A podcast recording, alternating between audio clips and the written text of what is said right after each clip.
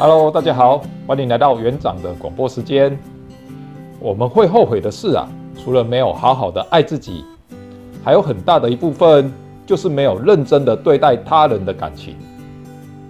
不要小看这一部分哦，与他人的感情越好，我们在死前啊，更不会有后悔和遗憾。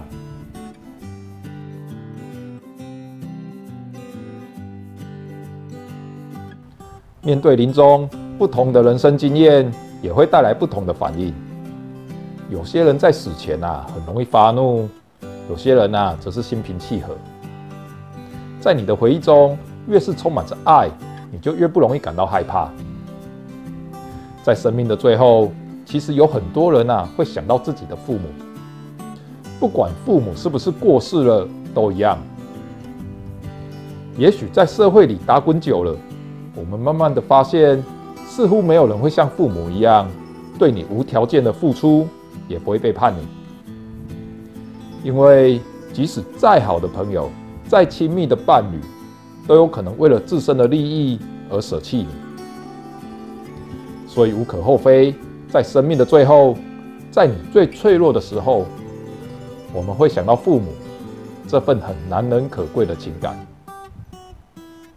但是当我们想起父母，或是家人时，有时啊，他们却已经不在了。有些人只能抱着后悔，后悔当初没有好好珍惜这样的爱，永远都无法再得到了。这是一件多么让人沮丧的一件事。有些人啊，和父母亲分离很久，或是和父母相处不好，在临终的时候，如果父母亲还在世，大多会希望再度见到父母。并且希望和父母和好。也许在很多人的心中，很难理解为什么被父母遗弃的孩子，始终抱着想与父母团聚的心理。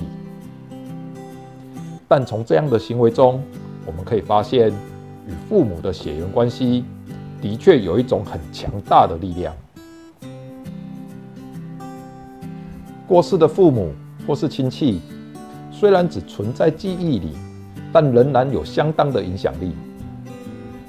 许多人在临终的时候会想起过世的家人，并且期待与他们相聚。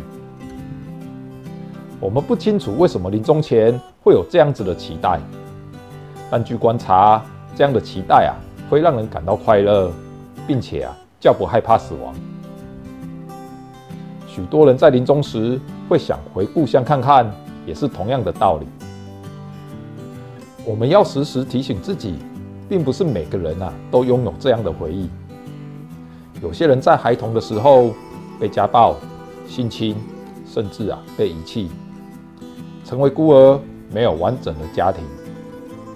所以亲情并不是理所当然。如果你出生在一个完整的家庭，请记住，你拥有的东西啊是非常珍贵的，一直到生命的最后。都受用。